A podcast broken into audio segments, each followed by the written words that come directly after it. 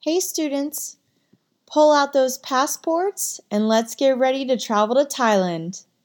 Did you know that Thailand is known for street food and sampling Thai street food is a popular activity for visitors and locals? Street food in Thailand brings together various offerings of ready to eat meals, snacks, fruits, and drinks sold by hawkers, or what we call vendors at street stalls or food carts on the street side.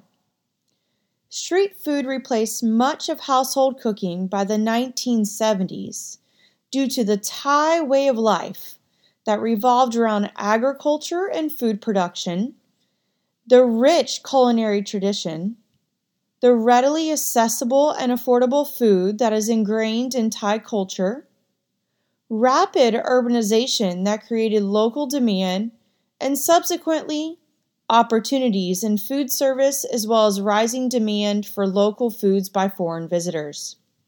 And guess what? Bangkok, Thailand has even been rated as having some of the best street food in the entire world. So this week, we're going to group together and create traditional Thailand street food to serve to your guests and earn your passport stamp.